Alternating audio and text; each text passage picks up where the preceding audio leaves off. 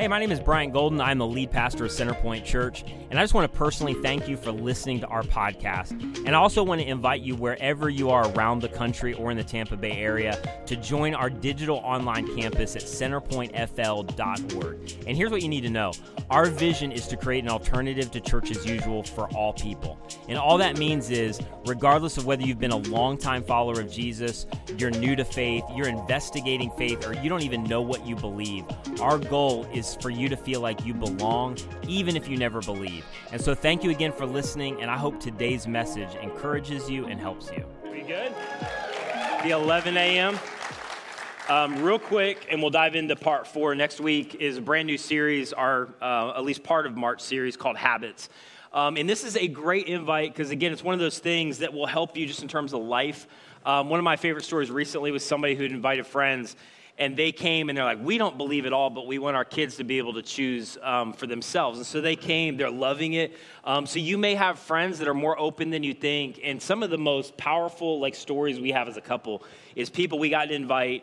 We never do a hard sell. We're just like, man, it's different. You should check it out. And then just watching what God does. So next week, get 30 seconds of courage invite we are a church for the city and the community this is a big part of what we do and uh, we're going to start with this series habits which i'll just say it's not just a life thing, it's a how do I develop some of the habits in regard to my spiritual journey and where I want to go in relationship with Jesus if you're a Jesus follower. So mm-hmm. that's next week. Today is junk in the trunk. That's not what we're calling it, but that's um, what I wanted to call communications it. Communications nixed that. But we went big Come today. Come to church for junk in the trunk because we're t- talking about junk in the trunk baggage. Um, so here's the thing, real quick. All of us have probably the story of like you start to get in a relationship, and as we've said all series, this could be workplace, it could be friendship, it could be with your in-law, it can be certainly marriage, dating, all of that. Um, you start to get in a relationship and you get down the road a little bit, and this is certainly true with like dating or marriage. And or you're like, man, it's kid. going great, or with a kid, yep. it's going great. I thought it was going to work out, and then you make some kind of statement like, and then they uh, they had a lot of baggage. And I, I just think, like, I'm almost serious on this, but like, you, before you get into a relationship, that should just be a question that you legitimately ask, like, hey, how much are you bringing into this? like, I don't know if you know or not, but is this Kia Soul size or is this 16 passenger van? But like, I just need to know how much baggage you've got. And so the point we want to emphasize today is that all of us have it. And, and there's going to be parts of this that are going to be a little heavy, but also, I think, so much hope at the end. And where I hope we can just kind of look at our neighbor and go, yeah, you too. Yeah. Because this, this is all of us. Now, here's the thing I would say is there's a ton of unavoidable regret in life. But one of the things that we've started already to try to teach our kid is do your best to avoid avoidable regret or mm-hmm. just have as little as possible. You're going to have it but have as little, like, make that fill up a Kia Soul, but don't bring that um, into a huge 16 passenger because the reality is your present eventually is going to show up in your future and it's going to become your past. Mm-hmm. Like, whatever's happening now, like, it's going with you later, and especially if you don't deal with it. And the other way to say it is you're going to lug what you load. Like, whatever you're packing in your suitcase, again, it's coming with you from relationship to relationship. And sometimes, especially in marriage, and we've talked a little bit about this in the series, you get into a marriage relationships and you just don't really know until all of those bags merge and you get them all out and you start to unpack them. And then a lot of times you're like, wow, that's a yeah. lot, you know? Or what I was saying, I think I jumped in too early, and this is what happens sometimes. But like the first time they hand you a tiny version of yourself, your kid, for the mm-hmm. first time, and you're like, crap, you know? As they get older, you start realizing everything you haven't dealt with they're now struggling yeah. with, you know? And that's the thing. Like when you bring your baggage into a relationship, you think it's just like you and the other person you're in relationship mm-hmm. with, and it's not. At some level, it's like you, the other person, uh, your granddad might be in there. Um, your grandpa, your you know your sister-in-law. Like the reality is, all of the stuff that we pick up from multiple relationships. Again, we pack them away. We want to like slide it under the, the, the couch or under the bed. We want to stick it in the closet. We don't want to open it up. We don't want to deal with it. And what we want to kind of um, hopefully graciously lead us toward today is at some point, as hard as it is, you got to open it up You've got to face it, and there is a way to find resolution. But all of us have baggage, and all that baggage is coming with us. Yeah, so today we're going to deal with five pieces of baggage, um, and I think they're going to grow in intensity as we go. But one of the things that I just want to point out is that some of you, you're lugging baggage around, but I don't even think you know you are anymore because it's just become a part of you, right? Mm.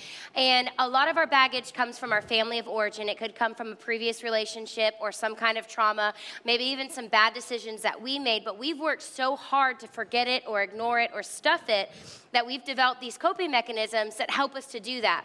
And I've said this before, but like coping mechanisms um, can be really helpful initially, right? A lot of times, coping mechanisms are what keep us alive. A lot of you are in this room after facing some really serious situations because of your coping mechanisms. Mm.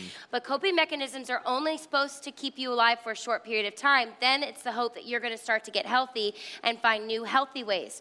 Um, and some of you just haven't done that. You are just still walking around carrying your luggage everywhere you go. You're exhausted, you're coping. And here's what I can promise you at some point, you're going to hit a wall. You're going to hit a wall of exhaustion. You're going to hit a wall where your coping mechanisms don't work. And then you're going to have the choice. Are you going to set your baggage down? Are you going to open it up and start to unpack what's inside of here? And I get it. That's traumatic. That's really difficult. Some of you don't even think you have the strength or the emotional energy to do it. Mm-hmm. That's why we so often talk about therapy and counseling. We're going to talk about that later on. We have counselors on our website that we have vetted as a church that a lot of us have gone to that know for a fact they're good people. But that's why you need someone to help you do that. But you're going to have a choice to either unpack it or you're going to pick deeper, darker coping mechanisms that ultimately have the potential to take your life and the lives of other people around you. And I don't just mean physically, but I mean spiritually and emotionally. And so this morning, as we go through these five different pieces of mm-hmm. baggage, our hope and our prayer is that you'll make the decision by the end of our message to surrender these and to really start to unpack them and work through them. But we're also, and I don't want you to think that we are being insensitive, we understand personally how difficult that is. Like, I probably had most of these pieces of black baggage, baggage yeah, when we came into our marriage. Yes, I had almost every single one of these, and did not know it until we got married. And I, that first year and a half, had to make the choice: Am I going to go through these? Am I going to start to unpack these, or am I going to self sabotage my life? And am I going to blow up my marriage? Yeah, and that was. Um, incidentally, the first lesson of today is when you're um, somebody you're in relationship with or your spouse refers to how much baggage they brought into it, you just nod and don't say anything. Yes. So you, if you don't get anything else from this message, just take that with you. You don't um, agree. You just so sit there straight faced. Yes. There's five um, like levels of baggage. So I picked the biggest suitcase for the first one, and we're like, we're just diving in. Can There's no way one to around because it's backwards and it yeah, bothered me the can. whole yeah. first service. Um, Thank you. So, like, this is the biggest one, and this is the thing, like, we're on an equal plane, and there's no way to kind of create a buffer around this. But the first baggage you got to unpack is the baggage of generational sin. Mm. And here's the thing like, if you're not a follower of Jesus, you're listening, you're watching somewhere, you're not even sure about sin, I get it. So, how I would define this uh, for you, and you can, you know, you can do this on your own, but that thing in you where you feel like you've let yourself down at times. Like you haven't even lived up to your own standards. And I think for some of us, again, you don't have to believe anything we believe, but hopefully some of this today will give you hope. Like just the reality of something feels broken a lot of times. Like just cosmically, uh, you know, at a macro level, also feels broken at a micro level, like something's off, something's wrong. And the biblical explanation is like sin entered the world and it, it broke everything. And it's in our DNA. And here's the thing like, you know, this DNA is powerful. Like one of the things I always kind of joke about is like I know we're kind of in a, a, moment in time where everybody wants to get healthier and fit. That's an amazing thing, and you're, you're looking at men's health or you know Vogue and like man, I, I want to look like that. And the, just the reality is like you're probably not going to end up in men's health, uh, like unless your granddad's in there. Like DNA right? DNA is really, really powerful. I always joke with my kids. Like, look at my, my granddad, um, whose name was Woody, which they love because they're huge Toy Story fans. I'm like, that's me at 80. Like, minus the flat top, that is hard now, as I work. That's probably going to be me at what? Dale, your dad, he's a pretty good looking guy. So I feel like there's like hope for you. You know, not that you're not good looking now. I'm saying as you get older, So, like, and this is a true story, okay? And I have to say this, and I'm gonna like totally embarrass to Dale. I don't even know goes. where he is, but bless his heart. So if he crawls under the seat, you know why. But when I first met Bryant, um, we had been dating a couple weeks, and I went home to New York, and I was showing, like, we were Facebook stalking. I was showing my friend pictures of him, and she's like, "Wait a minute, go see what his dad looks like, because that will tell you, like, is he gonna stay good looking or is he not?" And so we found a picture of Dale, and she's like, okay, he's not bad looking. This is good for you. And so I'm just saying, like, we may not want you to look like Grandpa Woody, but I mean, Pop Pop Dale is not bad.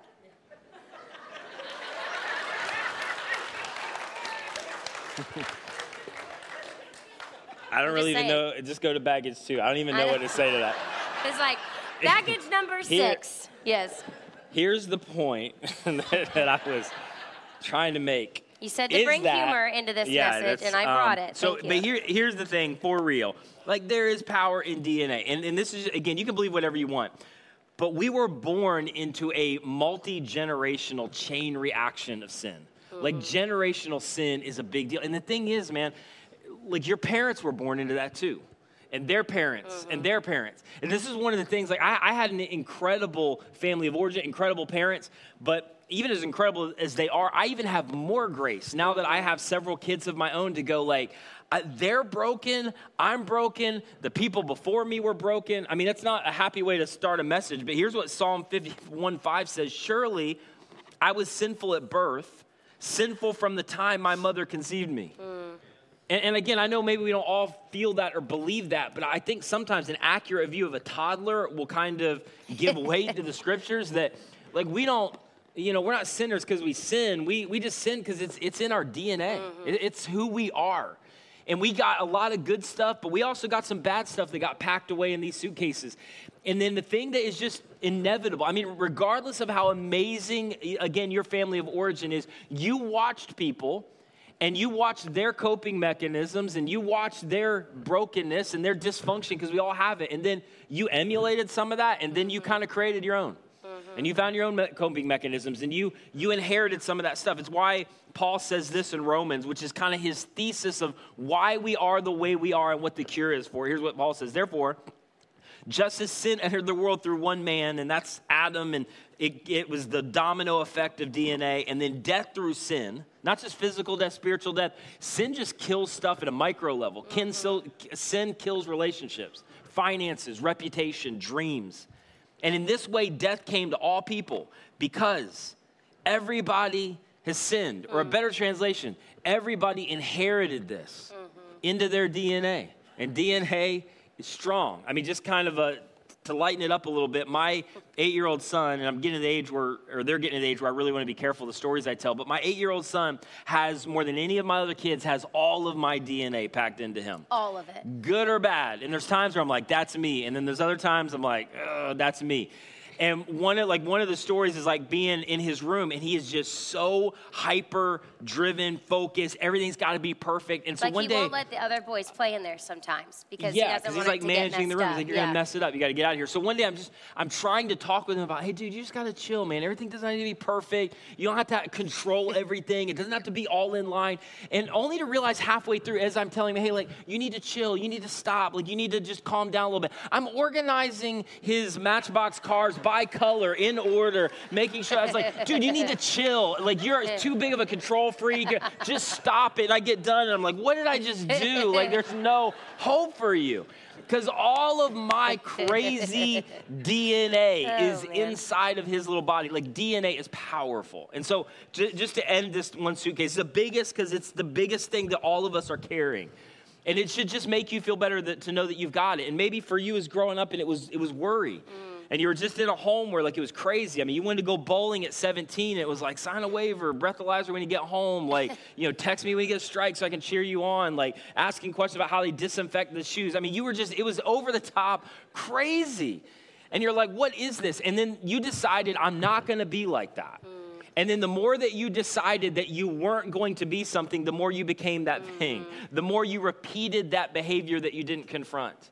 For some of you, it was anger, and you grew up in some kind of circumstance or background where you never knew what the trigger was, but something would trigger, and there would be a completely disproportionate response, and everybody just kind of learned to live around it. And if you've never opened up that suitcase, some of those patterns of behavior, as much as you don't want it because you know what it does, you've repeated those. Mm-hmm. You know, for others of us, maybe we grew up in a family of origin where there was just a lot of insecurity and there was a lot of fear. It was maybe kind of this mentality of, you know, we're a victim or there, there's these issues of like, we, we just, you know, we're, we're always shorthanded. We don't have enough. It affected the way you prayed, the way you dreamed. It just was always this, this lack of self worth, a lot of insecurity, a lot of fear. And at some level, if you've never opened that up, like that follows you. There, there's this terrifying verse in the Old Testament where it says the uh, sins of the children's children follow them. Mm. And the whole point is not that this is inevitable. But the point is, at some point along the way, you got to find a way to crack this open. You've got to find a way to face it and find resolution. Mm. Or maybe for some of you, it's just addiction. That's one of the things that statistics are so high. If you have a parent that struggles with addiction, it's, it, there's a good chance it repeats itself if you don't handle this. Yep. Like one of the things before I move on that, that really was something we had to wrestle through. Uh, early in our marriage, when um, Nicole was kind of blindsided by mental illness, there was just no we had no warning this was coming. We had an incredible like relationship, dating relationship, and everything hit the fan. We were married, and one of the big fears was, is this something that's going to follow us and follow our kids? And one of the incredible hopes I want to give you, practically, I mean, you can find this in psychology science. You can also find it in terms of the scriptures. More importantly, is that there is something more powerful that can overwhelm your multi generational DNA, and it can set you free. But all of us are carrying this, and at some, some point along the way, you've got to face it. Yeah, that's so good. Um, and the second suitcase, then there's real no, really no transition between these. It's just rapid fire for you guys. So, um, the second one that I feel like is um, almost as big is the suitcase of abandonment. Now, what's really interesting with abandonment is that sometimes it's very obvious, okay? Um, and I came up with four D's for abandonment, and then sometimes it's not as obvious. So, divorce, death, distance, and disinterest are some, four of the main causes of abandonment in our lives, right? What makes abandonment so tricky and so hurtful is that it's always a willful choice, right? Maybe your parents didn't plan to get divorced, but they made the choice to get divorced. Um, maybe your friend or sibling wasn't planning on committing suicide, but then they made the choice to commit suicide. As far as like distance um, and disinterest, those aren't necessarily actual like actions. Sometimes what will happen is you'll be in the same room as somebody else, but they'll be totally checked out from you. They'll be more focused on their hobby, their career, mm-hmm. whatever else it is, and they've totally cut you out of their lives, communicating that everything else is more important than you there's actually been studies done um, and as i was doing a lot of study on abandonment because this is this is probably my biggest suitcase um, and piece of luggage that i brought into our marriage without even knowing it. But one of the studies that i did on abandonment said that if you were five or younger and you had a parent or a sibling or someone who held prominence in your life pass away, five or younger, your brain actually interpreted that as abandonment, like they made the choice to leave. Now, that isn't the truth. We know that. Um, but as a kid, you have a hard time interpreting reality. Um, for me, when my brother committed suicide, um, I felt that as a source of abandonment um, just because my subconscious wanted to make it either my fault or his fault. It wanted to make it black and white so I could process it better. So, abandonment, like I said, it can be very obvious, and then there can be less obvious ways. Um, and a lot of times we react to abandonment in one of two ways, right? So, it hurts so badly, we either will unhealthily attach to somebody else mm-hmm. to make sure they never leave us. And so this is what we did in the beginning this is what i did in the beginning of our marriage is i unhealthily attached myself to Bryant and i had to know where he was what he was up to what he was doing and we talked about this a little bit last week but when you are so suspicious and when you're so distrusting it almost makes the other person come across as suspicious because he's like watching every single thing he says every place he goes everything you know his facial expressions because i'm trying to figure out are you going to leave me or are you here for the long mm-hmm. haul and then the second thing we tend to do is we build walls right? We're like, listen, this is never going to happen to me again. I'm going to make sure I never get hurt. I'm going to build all of these walls to protect myself. Yep. And where it becomes really dangerous is when we do this um, spiritually, right? So where we either unhealthily attach ourselves to Jesus and we're on and up, up and down all the time emotionally, like he loves me, he doesn't love me. Oh, he did this for me, he didn't do this for me or when we just decide we're done. Like, he could have protected me from all of this. He could have kept this from happening. He didn't. So I'm over it. I'm walking away and I'm done. Um, I would say this a third reaction to is pretending like it doesn't matter. Yeah. And pretending like we're, um, we're unaffected, we don't care. You know, I don't care that my dad left. I don't care that they broke up with me. I don't care that my kid moved out and said he'll never speak to me again. I don't care that that friend betrayed me. We act like we don't care. But deep down inside, we do care. And we are carrying that hurt and that pain and that fear with us into every relationship we go to. And so we have to do the hard work of opening up the suitcase, figuring out where that source of abandonment came from. And then ultimately, we're going to talk about this in a little bit, surrendering that to Jesus and moving forward. The um, third suitcase is, I'm going to use the little one, uh, but this might be a really big one for you, but it's the um, suitcase of enablement that you got to unpack.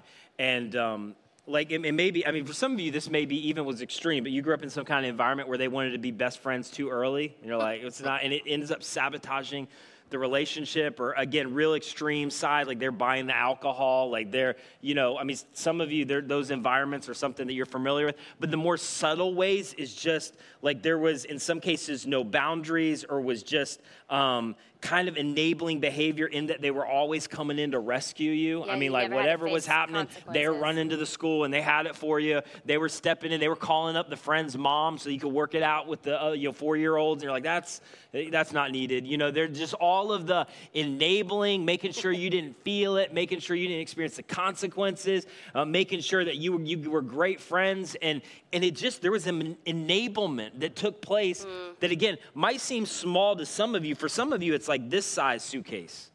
And if you don't crack it open and look, it's it's something that follows you and goes with you. I mean, um, this has kind of maybe been overstated and people make a joke of it, but it's true. Kind of in a generation where there's a lot of like everybody gets a trophy, everybody's the best. I, I'll no joke, and this will tell you a little bit about my personality. In sixth grade, um, I tried out for soccer and played soccer and kind of still trying to figure out my thing. And I didn't like it. Number, I know that's not, not a popular take with some of you, uh, huge Ted Lasso fans. You, you know, world, yeah, like you're all in. I don't get it. I cannot spend three hours of my life to watch one goal. And Like yet I just need more than that in you terms of soccer. Bucs every Sunday. Though Justin in the back after Yeah. the first service is like, "But you're a bucket Tampa Bay Buccaneers fan." Like that was pretty much your season. So. Um, but I, I'm just not into it. So I, I, I, I, in fact, I wanted to quit, and my dad's like, "You're not quitting." So I had to grind it out. Hated it, and then I remember though I got to the end of the year, and everybody, everybody got an MVP trophy. Like you couldn't tell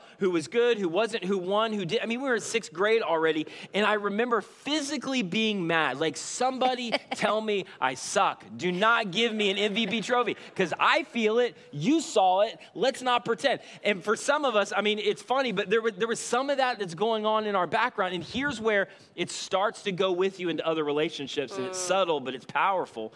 That all of a sudden, somewhere down the road, sometimes it's a decade and a half, you start to long for the boundaries mm-hmm. that created security, long for some of the boundaries that created safety, long for the no, I'm not going to step into this. You need to experience some of this. And where it goes with you is that you start getting into relationships and you don't really have any idea how to do what we talked about in week one and two, mm. which is to submit your hopes, dreams, and desires to somebody else's hope, dreams, and mm. desires. You haven't had a lot of practice to put you second and somebody else 1st mm-hmm. And in some cases, there's even some areas of your life, and you maybe have disguised them well and nobody would know it, but there's some irresponsibility that is sabotaging your relationships. And you've never really cracked open that door. You've never really looked at that enabling behavior that kind of set you up. But here you are in relationship, and there is hope. There is something more powerful than that. But I'm just telling you, you have to confront it and you have to face it. Yeah, good. Um, suitcase number four is performance based acceptance. So that is um, the way that I would define that is like, I love you if, right? Or I love you when. Um, and the tricky thing about performance based acceptance is that um, it's never that overt. Honestly, I, I think we'd all be better if someone was just that overt with us. Like, if they would just say, hey, I'm gonna love you if you do this, or I'm gonna love you when you do that. Like, okay, great. I can at least function that way. But oftentimes it's passive aggressive and it's manipulative. Um, and I will say this: I have a very good relationship with my parents now, but we they grew up in legalistic fundamental homes, and then we they were a part of a ministry that was legalistic and fundamental. What I mean by that basically is like if you did A, B, and C, Jesus loved you, you were accepted, you were awesome. But if you messed up, then you had to do all this penance and you know say that you were sorry and prove that you were sorry, and then you were okay again. And so that got brought into their parenting when we, especially when we were younger and, and going through like our adolescent years and things like that. And so I brought that into basically my relationship with the Lord and with other people, right? So I'm constantly trying to figure out okay, do they love me? Am I okay? Have I done enough? Is this all right? And it just becomes exhausting. And so often we are, if you've grown up in a home or in a situation, or you've been around a friend, or you've been in relationship with someone who had the performance based acceptance baggage, um, you get to a point in your life where you're like, I just want to know if I'm enough, right? Mm. Like, I just want to know, like, if I mess up, are you still gonna love, like, is just me okay? And it's part of the problem when we carry around this baggage for so long is we lose touch with who we actually are because we've been chameleon, chameleon I can't even, being a chameleon, trying to be what they want us to be, right? And so we have transformed ourselves into someone we think they'll love and we have no idea who the real us is anymore. And I think, too, what we end up doing is sucking the life out of someone else, constantly trying to make sure we're all right. Are you okay? Are you mad at me? What did I do? What do I mm. need to do differently? And I think in, in, in a lot of cases, both people in the relationship are just like, can we just stop like working so hard at this and can we just be who we are and so it just becomes a really tricky way to live because yeah. you just get to the point where you're like do you just love me for who i am and again we take that spiritually right like does god just love me for who i am can he accept me for who i am or do i need to clean all this up in my life first before he'll accept yeah. me and one thing, and I thought about this first service and mm-hmm. hadn't even planned to say it, but I would just say to a very specific group of people um, and that is um, individuals who you'd say you're a follower of Jesus, and you have felt, I, I, would say, a misguided form of conscience where you maybe have an adult kid and they're kind of beyond the coaching years. And they maybe haven't made some of the choices you would want, or maybe they've walked away from a faith that you did everything you could to instill in them, or you know, whatever the situation is. And one of the big, I think, issues from my perspective, and I don't, my kids are not grown or adults yet, but I spent um, now two decades from student ministry dealing with a ton of parents and a bunch of people over a lot of years.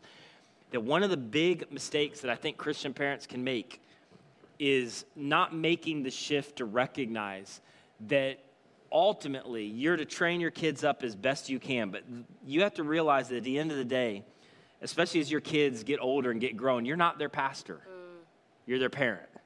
You're not their counselor, you're, you're their parent. You're not their priest, you're their parent.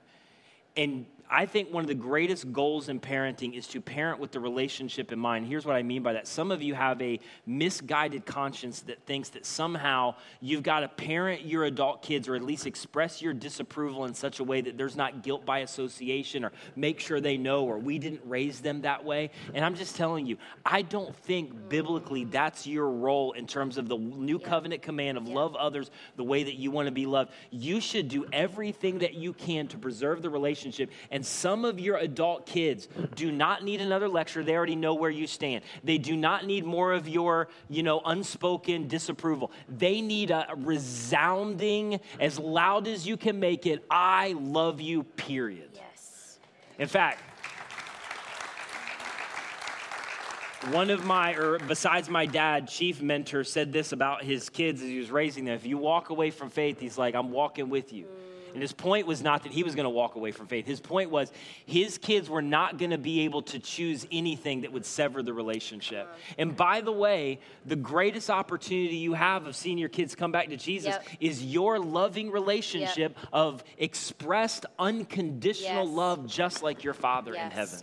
That's so, so I just want, I'm going to conclude with this. I just want to let some of you off the hook. Mm-hmm. Your goal is to just love your kids and not modify their behavior and not worry about how other Christian parents are going to perceive it. They perceive it in a certain way. That's their problem. Yep, it's not your problem. You are to love them to Jesus no That's matter good. where they go. That's good. That's really good. That's good. Um, final suitcase. Yes, the final suitcase. This one's tough. Um, and this was the one we kind of wanted to warn you guys on. This is the uh, suitcase of abuse.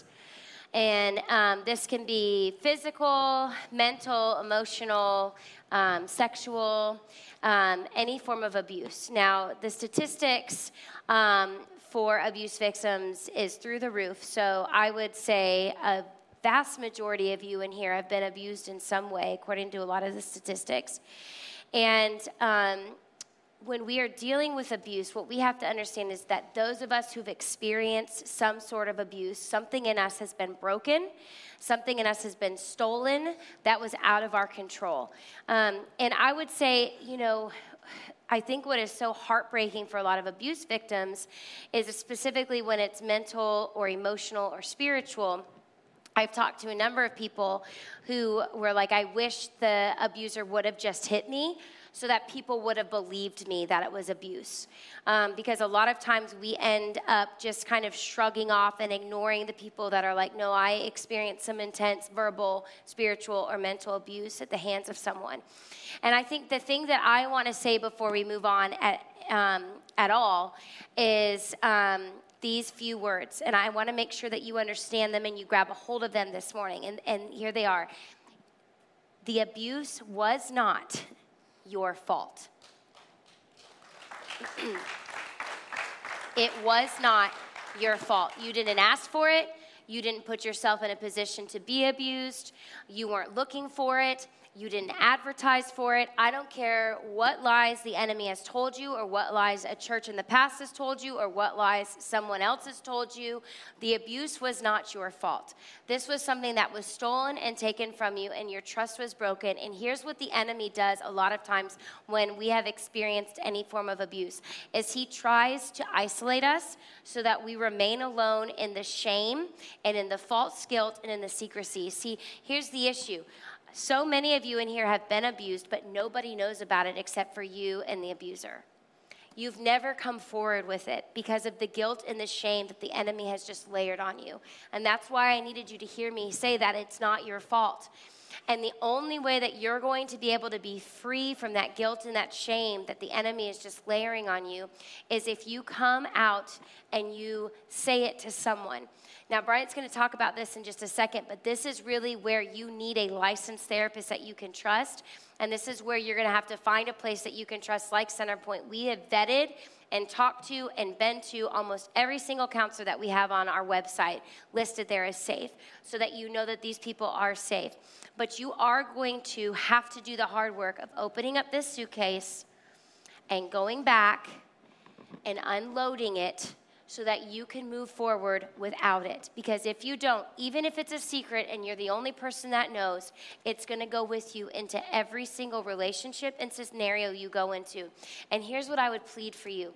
The enemy has lied to you as a result of your abuse that you are not worthy, you're not, uh, you, you cannot be loved, you're not safe.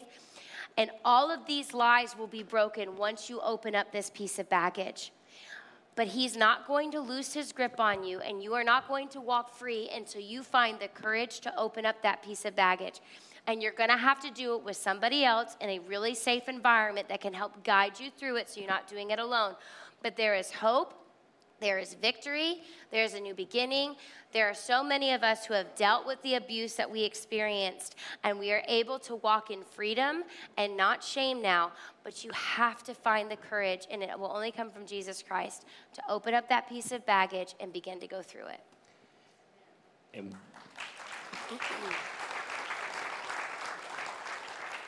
And I think to go all the way back to our first point, of generational brokenness and sin that we're all carrying. I've got it, you've got it, you have it. Yeah. Um, there's the domino effect of history. Like, there's going to be disappointment mm. as you unpack baggage. Like, there's no way that, that there's not some disappointment of, I wouldn't, you know, I would have never chosen this, or I did choose this and I wish I could go back.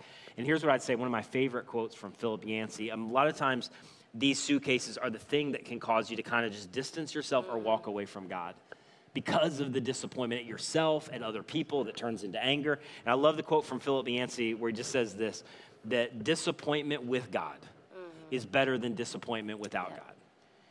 And what I want to tell you is there's going to be a combination of, yeah, you need community and you need people. That's why we talk about this all the time, just to process life. Yeah.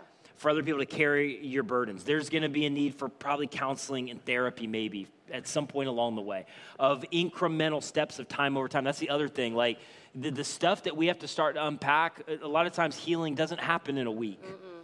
Healing happens over the course of small deposits of time over time.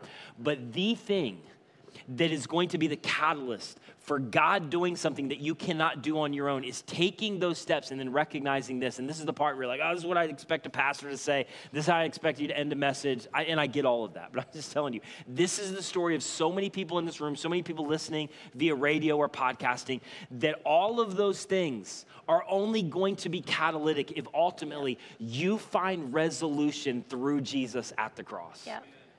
That there is something that is more powerful than your multi generational DNA, more powerful than the abuse, more powerful than the performance based acceptance. And all the things I've talked about, they're needed, but there is power in understanding what Jesus has done at the cross that can change everything. And I am so convinced we are in a generation, we are so inoculated to this idea of Jesus on the cross, and we've so dumbed it down that it's lost all of its power to free us up once we confront these things to find resolution through Jesus. And I think there's two big ideas. And the first one is just the fact that Jesus knows and Jesus loves us in the yeah. middle of it, which seems so like 101, but for so many of us, that's never moved our head to our heart. Yeah, and I think that's where healing, which is present tense, right? So healing is an ongoing journey this side of heaven. Like we're not going to be fully healed of anything until we get to heaven. And so um, healing an ongoing journey that comes from finding our identity and basing our identity in the fact that Jesus loves us unconditionally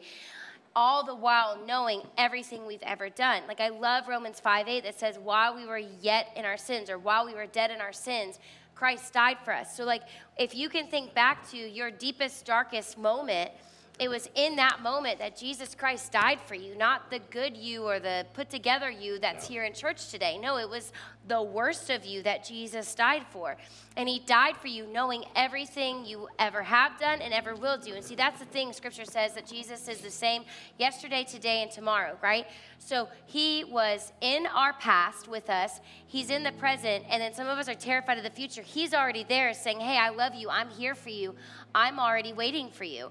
And so I love 1 John 4:10 it says this is love not that we've loved God. It's it's not how much we love him or what we do for him. It's that he loved us. And he loved us so much that even when we were in the midst of our worst stuff, he died on the cross for us. God gave his most treasured possession, Jesus Christ, in order to get you. Not the good, perfect you, the rotten, awful, in the middle of all your brokenness you. That's the you he came after to get. That's the you he loves unconditionally. And see, as we begin to grasp that fact, verse 18 says this. Let, there, um, I'm going to read off up here. There, this is, um, there's no fear in love but perfect love drives out fear because fear has to do with punishment. And so, as we begin to understand how much Jesus loves us, we stop fearing what other people can do to us because our identity is in Jesus Christ. And then we're able to offer forgiveness to other people. Now, this is a whole forgiveness is a whole other message, okay? So I I'm just going to touch on it super quickly. If you have questions about it, you can see us afterwards. I'm sure Bryant's done some messages on forgiveness. But forgiveness does not mean that the person is off the hook, you pretend like it never happened, or you have to restore the relationship. No, that's not what forgiveness is, especially for those of you who have experienced some deep, deep hurt from other people. What forgiveness is, is understanding what Jesus Christ did for you on the cross, placing your identity in Jesus Christ. And then it's realizing that that person stole something from you they're never going to be able to give you back, anyways. They're never going to be able to make it right. They're never going to be able to owe you everything they've taken from you. And so it's allowing them off the hook for that. Like, listen, you can't ever pay me back, anyways, so I'm not going to keep expecting you to give me back what you took from me. You're not going to be able to do it. And it's a process Chip Ingram says it this way it's forgive, forgiving, forgiven, right? So you make the initial decision of like they're off the hook, they can't ever pay me back what they took from me in the first place. Then it's every single day for the next couple days. For me, it was about 11 years I had to work through forgiving someone, um, where every every time the anger and the frustration and the pain would come up, it was nope Like, they don't know me, they don't know me, they don't know me. And then you will get to a place in your life where you will wake up and you will go through your day, and that person will not permeate every single thought that anger and that bitterness will not be the overriding emotion you feel towards them anymore. And you will realize you have gotten through the process and ended on forgiving, forgiven. But it is a process, and it is something that you cannot rush and that you've got to trust Jesus for. And it doesn't eradicate the need for boundaries and protection and things like that. But it as as we understand who we are in Christ and how much He loves us, we are able to free ourselves from the chains and the bondage of anger and bitterness and a lack of forgiveness, and we're actually actually able to live our lives in freedom. Yeah. And the big pushback is, well, they don't deserve it. Yeah. And the reality is, your Savior thinks you deserve it. And the reality is, initially, when He gave you His forgiveness, you didn't deserve it. Mm. And so, this is about not their freedom, it's about your freedom.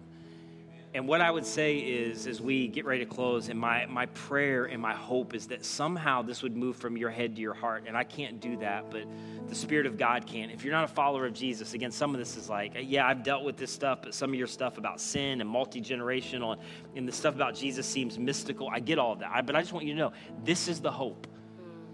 Like, this is the hope. And the reality is that Jesus is the only one who has faced all of the things in all of your suitcases. Nobody else has done that. He is the only one who can say that. He is the only one who has been there. The scripture says, and this is the gospel, this is the good news, that Jesus literally took all of our baggage, past, present, and future, on him. He felt all of it. He took all of it, all of the power, all of the consequences. There is nobody who can empathize with you like Jesus, but simultaneously in that empathy, he's the only one who has the power to do anything about it. In fact, Paul, who knew this better than anybody, dude was carrying around all kinds of baggage. And so you write basically what he talks, or you read what he writes in Romans, and he talks about how he found freedom when he says, For just as the disobedience of the one man, many were made sinners. That's Adam, sin enters the world. It was the domino effect of our DNA. So also, through the obedience of the one man, talking about Jesus, the many will be made righteous, can be set right, can find a way to make this right, even though it happened. It's not ignoring how painful it is, but either in a lot of cases you confront it or you repeat it. And here's what Paul is saying that Jesus is the one who entered in to the multi generational domino effect of your broken and my broken DNA. And he is the only one who didn't fall with the dominoes. He came into brokenness. This is unlike any other religion. Condescended into human flesh to go, I want to feel what you felt. I want to experience what you've experienced. I'm going to take all of it on me. And he lived the perfect life that we couldn't live. And then he died the death that we should have died on the cross. Past baggage, present baggage, the future baggage that you haven't even gotten to yet, but he knew it and he loved you anyway. And when he went to the cross, the power of his death and then resurrection broke the power of multi generational sin and DNA forever. And what I hope would begin to move your heart is that this isn't mystical. It's not some story in a Sunday school class. This is reality. Yeah. And Jesus punctuated it not so that we could move forward with just having hope and faith and faith. He punctuated by living, dying, and then I believe walking out of the grave in history and anchoring it to history. And if you're a skeptic, that's where you should start. And that resurrection was a validation that everything he said he was going to do, he did. He took all of the baggage and all of the yes. suitcases and all of the trauma and all of the abuse and all of the performance based acceptance, all of it went on him all of the enablement that has set you up for failure, Jesus said, I fell all of it on the cross. And I took the power and the consequences of all, all the performance based acceptance. Come on, it was Jesus on the cross who said, I understand how that has victimized you. The whole, if you do, then you'll be loved. Not at the cross. The cross is a declaration that now you are loved because of who you are. You know what your DNA is? As you begin to follow Jesus, you're a son, you're a daughter of God. The Imago Dei, I love you because a part of me is in you. Yes. No longer are you resting in your performance to be loved, you're resting in the perfect performance of Jesus that set you free. That on the cross, all of the abuse was taken on Jesus. all of it, all of the consequences, all of the power.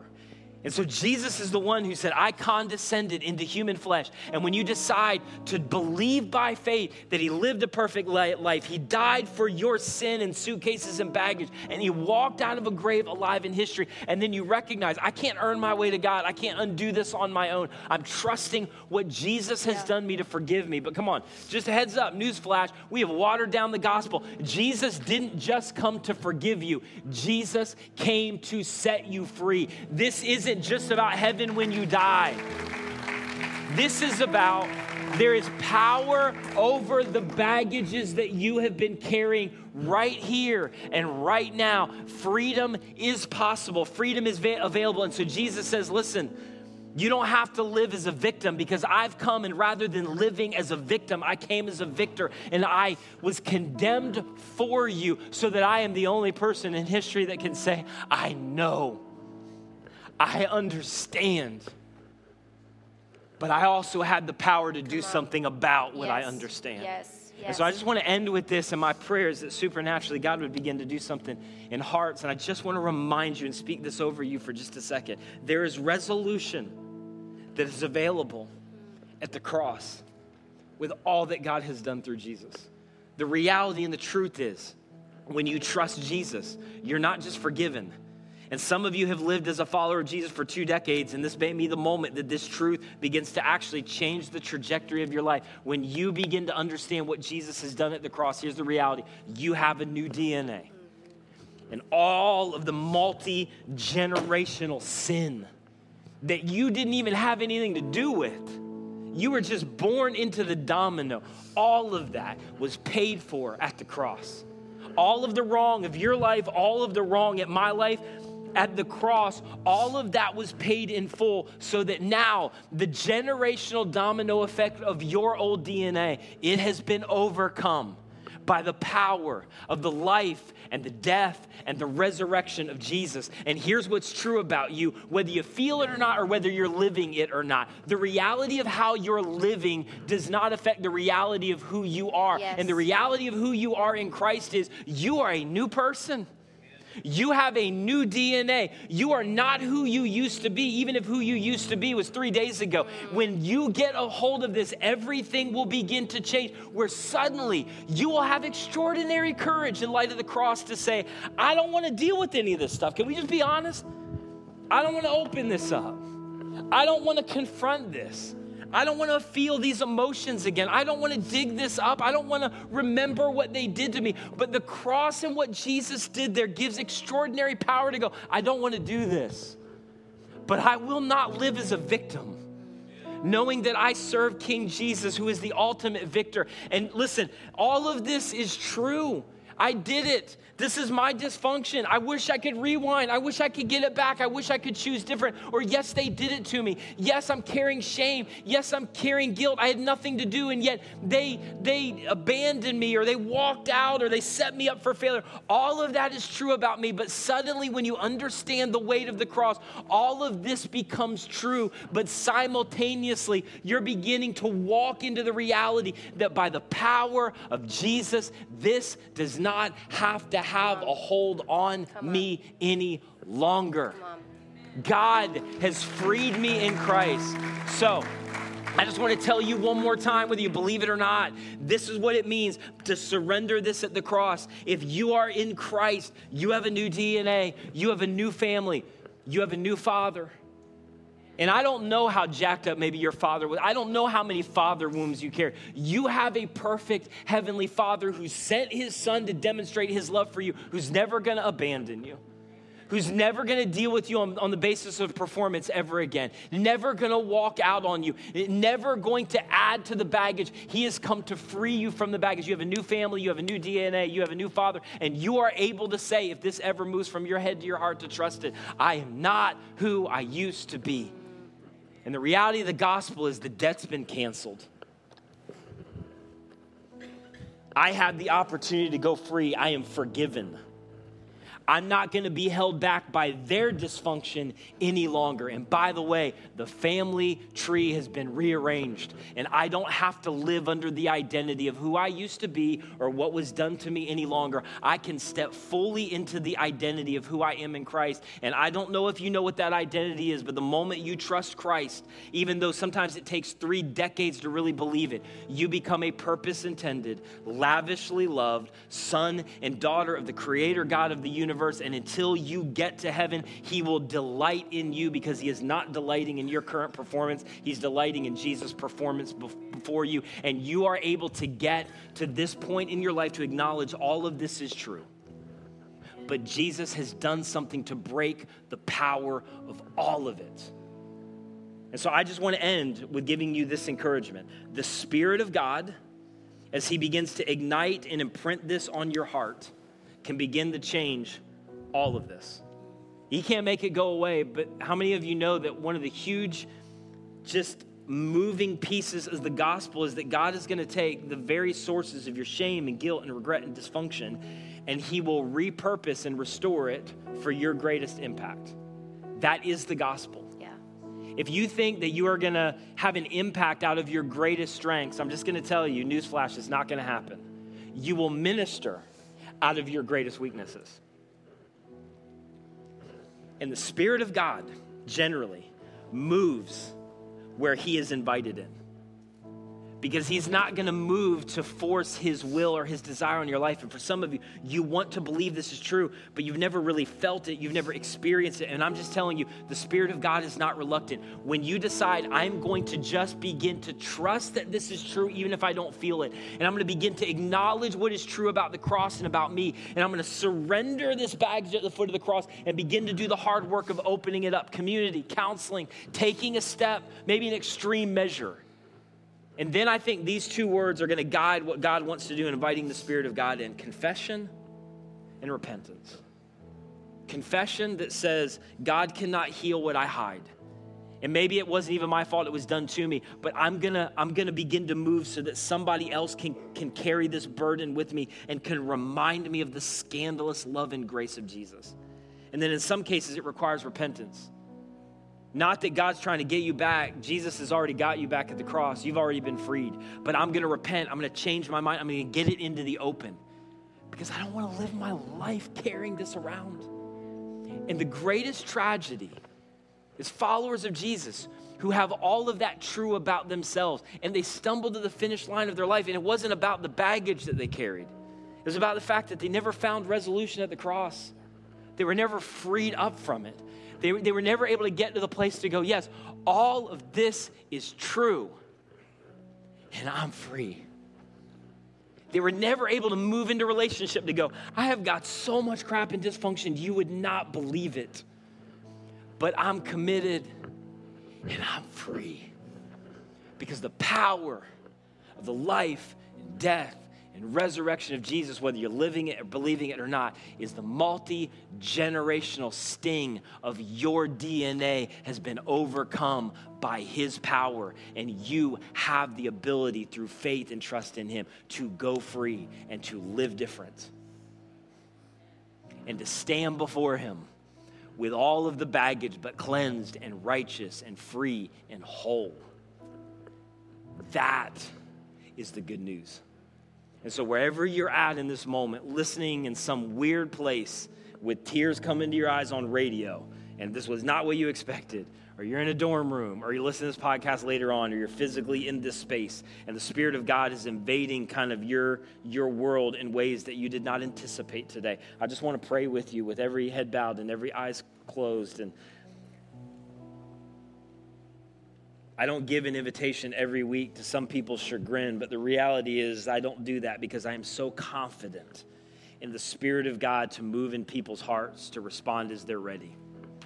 But every once in a while, there just needs to be a physical declaration. So, in, in this moment, if you finally come to the place to believe, man, I, I, I have confidence that Jesus really did live the life I couldn't, died the death that I should have died, walked out of a grave alive and I believe I've got baggage like everybody, but I'm asking Him to save me and forgive me.